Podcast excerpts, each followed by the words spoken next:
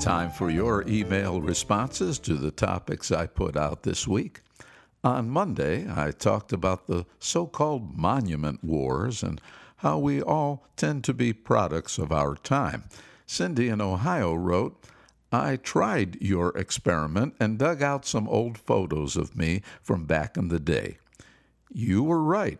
What was I thinking with that hairstyle and clothes? Times definitely change. Malcolm had this to say I can't believe you attack the black activist of today for perpetuating racism. That takes some nerve. Actually, I never identified the agitators as being black because there are people of every stripe making a living off racial division. They keep saying it's systemic, whereas 50 or more years ago I would have agreed with them. We've done a lot of legislative heavy lifting since then, and I maintain the racism that still exists is not systemic. On Tuesday, I asked, where was CNN commentator Don Lemon's usual outrage when a 92 year old woman was assaulted in broad daylight on a city street by a 31 year old with at least a 100 arrests on his record? Eileen weighed in with this. You can't compare the deaths of two victims at the hands of the very people who took an oath to protect us to an injury inflicted by a thug with a long criminal past. Eileen, my own daughter made almost exactly the same argument to me, but I wasn't comparing those incidents. The killings in Minneapolis and Atlanta absolutely warranted their coverage.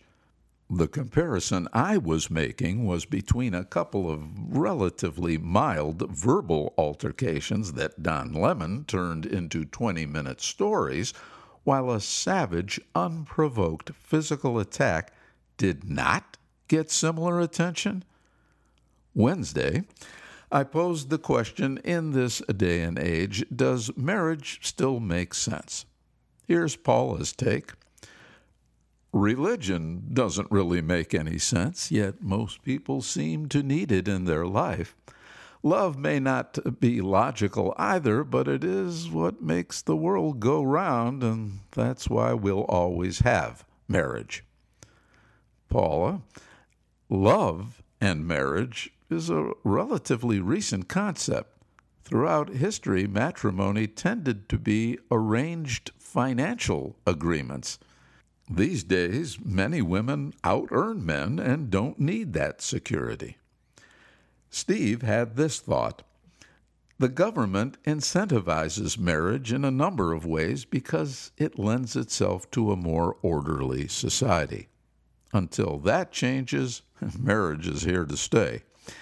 He puts in parentheses, I am on number two. I received several unprintable emails from those in the wedding business taking me to task for, in these tough economic times where they are already losing money, discouraging people from getting married. Hey, for the record, I did not take a side. I merely asked the question. Let's not forget I'm married myself. Finally, this from Josh. When my wife and I got divorced, she was making three times what I was. It never even occurred to me to ask for alimony, and therein lies the double standard. Folks, I'll just wrap this up by saying I consider myself, if anything, a sucker for romance. But I do think it's possible to love someone without a piece of paper confirming it. Tomorrow, I announce the winner of our Email of the Month prize for June. Someone is going to be a $100 richer. Why not you?